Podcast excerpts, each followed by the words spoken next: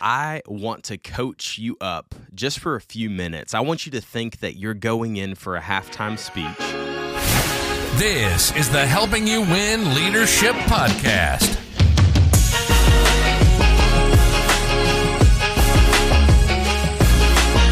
Our number one goal is to help you take a step, whether it's in life, leadership, or ministry. The mission is simple to help you win.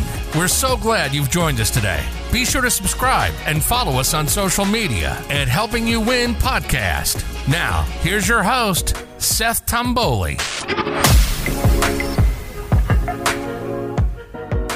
Okay, I know that you are probably busy. Maybe you clicked on this episode because it was only like five minutes long. The heart of these episodes, short, bite sized content, is so that you could listen on a run or you could listen on your way to work, or maybe you've got some time in between meetings. We just want to take a few minutes and coach you up and do our best to help you win. Psalm 34 says, Oh, magnify the Lord with me and let us lift up his name together. I sought the Lord, and he answered me, and he delivered me from all of my fears. You know, I read this recently and it just stood out to me. There's a couple words that jumped out to me. The word magnify really stood out to me. You know, when you exalt something, it means literally, if you break down the word, it means that you're lifting something to a higher position.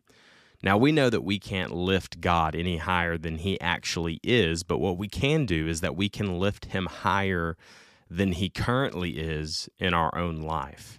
So, what does that mean? When we exalt something, when we magnify something, it says, Magnify the Lord with me, and let us lift up his name together. You know, when you magnify something, that thing seems to get bigger and all of the things around it seem to get smaller. And so I just want to take a second and ask you directly right now, whoever's listening to this, what are you magnifying in your life? Maybe it's a circumstance. Maybe it is past hurt or regret, or maybe it's just whatever is going on in life right now that seems so pressing and maybe it just it feels like it just deserves so much attention. But maybe we're magnifying the wrong thing. This is what i know is true is that when we magnify god's faithfulness our fears begin to fade. When we magnify his grace his mercy his forgiveness the truth of his word our shame it seems to shrink back a little bit. And this is what i know is true about god is when i magnify him then he must become greater and I must become less. A temptation in the world that we live in today is to magnify whatever it is that we're going through. Some people magnify themselves. I just want to caution you.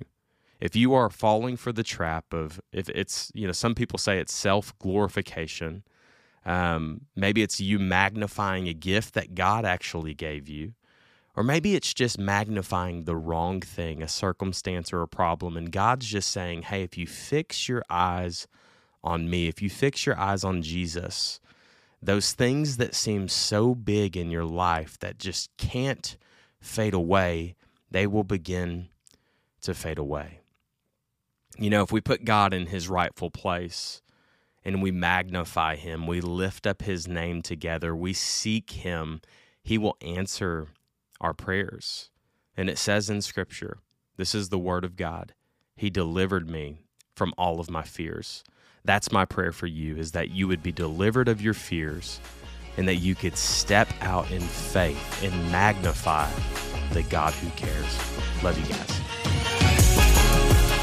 Thank you again for joining us on today's episode. We are so honored to help you win in life leadership and ministry. Find us on all social media platforms at Helping You Win Podcast. And then also, man, if you would go subscribe and leave us a review, it would help us a ton and share it on social media. We believe that we lead better when we lead together.